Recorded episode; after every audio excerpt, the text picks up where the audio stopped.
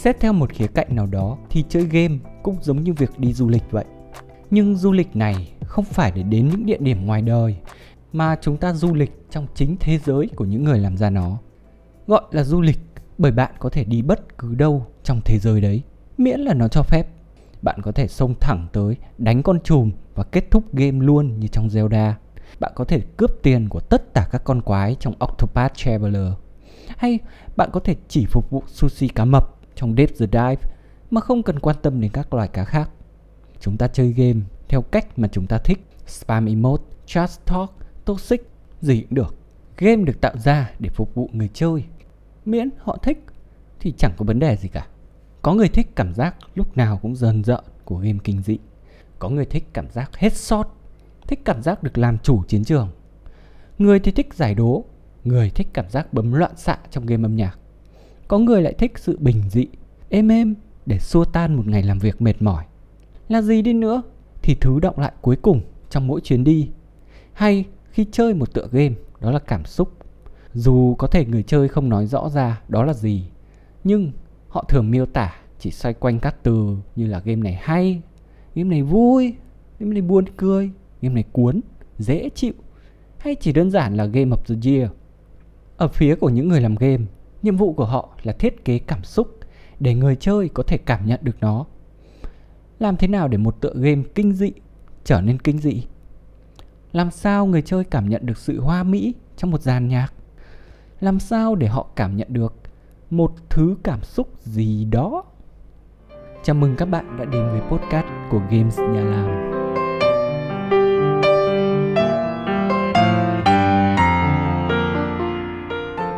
Game có thể khiến ta vui sướng, tức giận hay sợ hãi. Tất cả là nhờ bàn tay phù thủy của những người làm ra chúng. Mỗi người khác nhau khi tương tác với game ở mỗi thời điểm khác nhau đều có những trải nghiệm cảm xúc khác nhau. Chính vì thế, việc đảm bảo cảm xúc được truyền tải đúng ý đồ của nhà phát triển là một việc vô cùng phức tạp.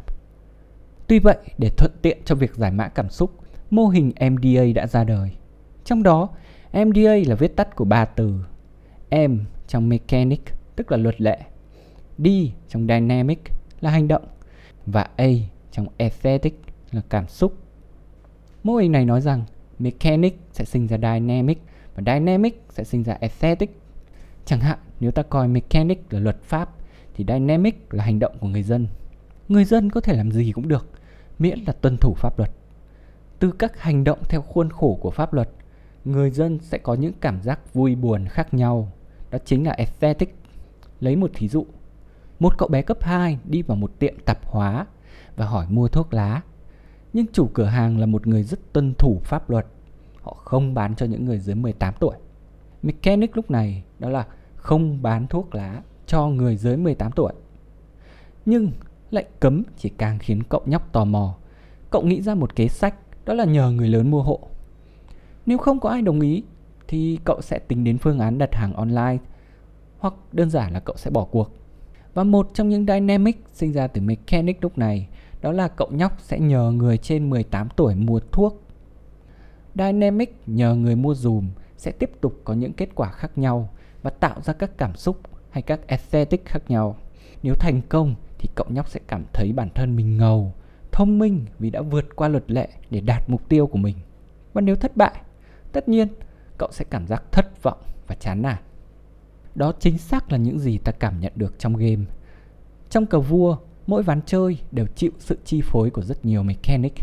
Mechanic của từng quân cờ như tốt, tượng, mã, xe, hậu, tướng. Rồi mechanic của bàn chơi, ô trắng, ô đen và các mechanic khác như chiếu tướng, phong hậu, nhập thành. Tất cả chúng sẽ tạo ra vô vàn các dynamic khác nhau. Có thể bạn không thích cách quân mã di chuyển nên bạn cố gắng giết toàn bộ mã trên bản đồ.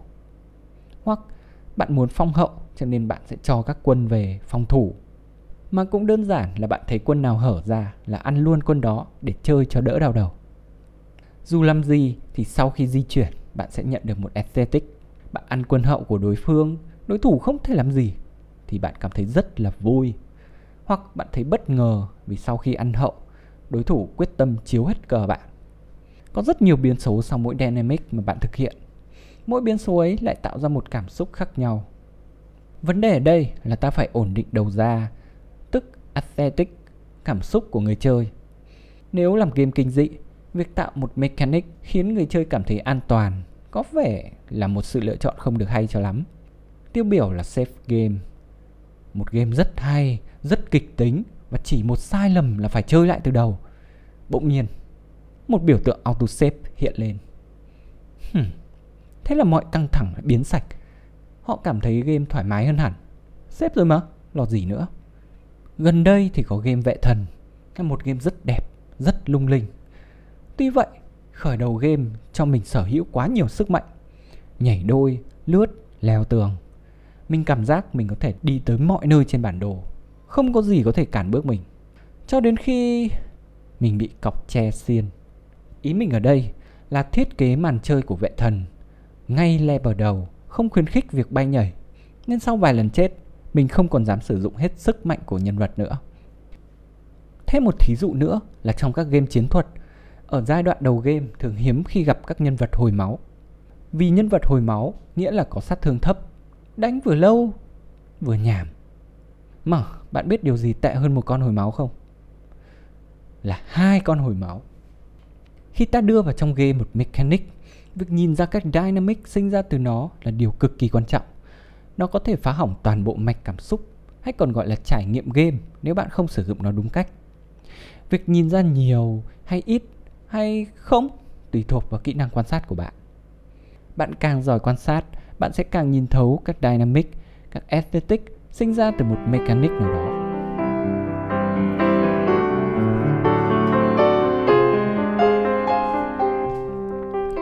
Mô hình này dẫn tới một câu hỏi mà mình tin chắc rằng bất kỳ ai cũng sẽ thắc mắc. Đó là chúng ta nên thiết kế từ mechanic đến dynamic rồi tới aesthetic hay ngược lại, từ aesthetic về dynamic rồi mới tới mechanic. Nếu đi từ mechanic, ta sẽ không thể chắc chắn sẽ tạo ra một aesthetic mong muốn. Đang muốn làm game kinh dị thì lại nghĩ ra mechanic cho game chặt chém thì sao? Nếu đi từ aesthetic, ta không thể biết mechanic cuối cùng sẽ như thế nào. Chưa kể, nó còn rất mông lung. Cùng là kinh dị, nhưng mà kinh dị kiểu point click nó khác. Kinh dị kiểu trốn chạy nó sẽ khác. Mình cũng đã chăn trở câu hỏi này rất nhiều và câu trả lời hết sức đơn giản. Cứ làm đi, rồi câu trả lời sẽ tự đến. Bạn có thể bắt đầu từ mechanic cũng được, từ aesthetic cũng được, thậm chí từ dynamic cũng được. Không có cách làm game nào đúng cả. Mỗi người làm game đều có kinh nghiệm, kiến thức và sở thích khác nhau. Quan trọng là bạn phải biết mình muốn gì thì mới có thể làm được. À, nếu bạn chưa xem podcast về problem statement thì hãy nhớ qua nó nhé. Và một điều nữa, hãy hạn chế việc vá lốp xe. Chẳng hạn, bạn tạo ra một thanh kiếm có tỷ lệ 1% giết kẻ địch ngay lập tức. Nghe khá là thú vị đúng không? Cho đến khi có người dùng nó để hạ chùm cuối. Đúng một hit. Bao nhiêu công sức của bạn Lẽ ra khi phải đối mặt với con chùm Người chơi sẽ được trải nghiệm Cốt truyện, hóa điên, tình bạn Phản diện, hồi tưởng. Nhưng mà giờ mất sạch Bạn không bằng lòng Và quyết định cho tất cả các con chùm kỹ năng kháng thanh kiếm đó. Hành động này được gọi là vá lốp xe. Khi vá, hãy chắc chắn rằng các dynamic mới sinh ra sẽ không ảnh hưởng đến game. Chẳng hạn, để chế tạo thanh kiếm 1%, người chơi phải khổ cực đi kiếm nguyên liệu cả tháng trời và phát hiện ra nó là một phế phẩm. Có rất nhiều game khởi nguồn là một đằng nhưng thành phẩm lại là một kiểu. Có thể từ game âm nhạc thành game chặt chém là điều bình thường. Cho nên nếu các dynamic mới sinh ra quá phức tạp, hãy mạnh dạn buông bỏ. Đừng tiếp tục vá xe.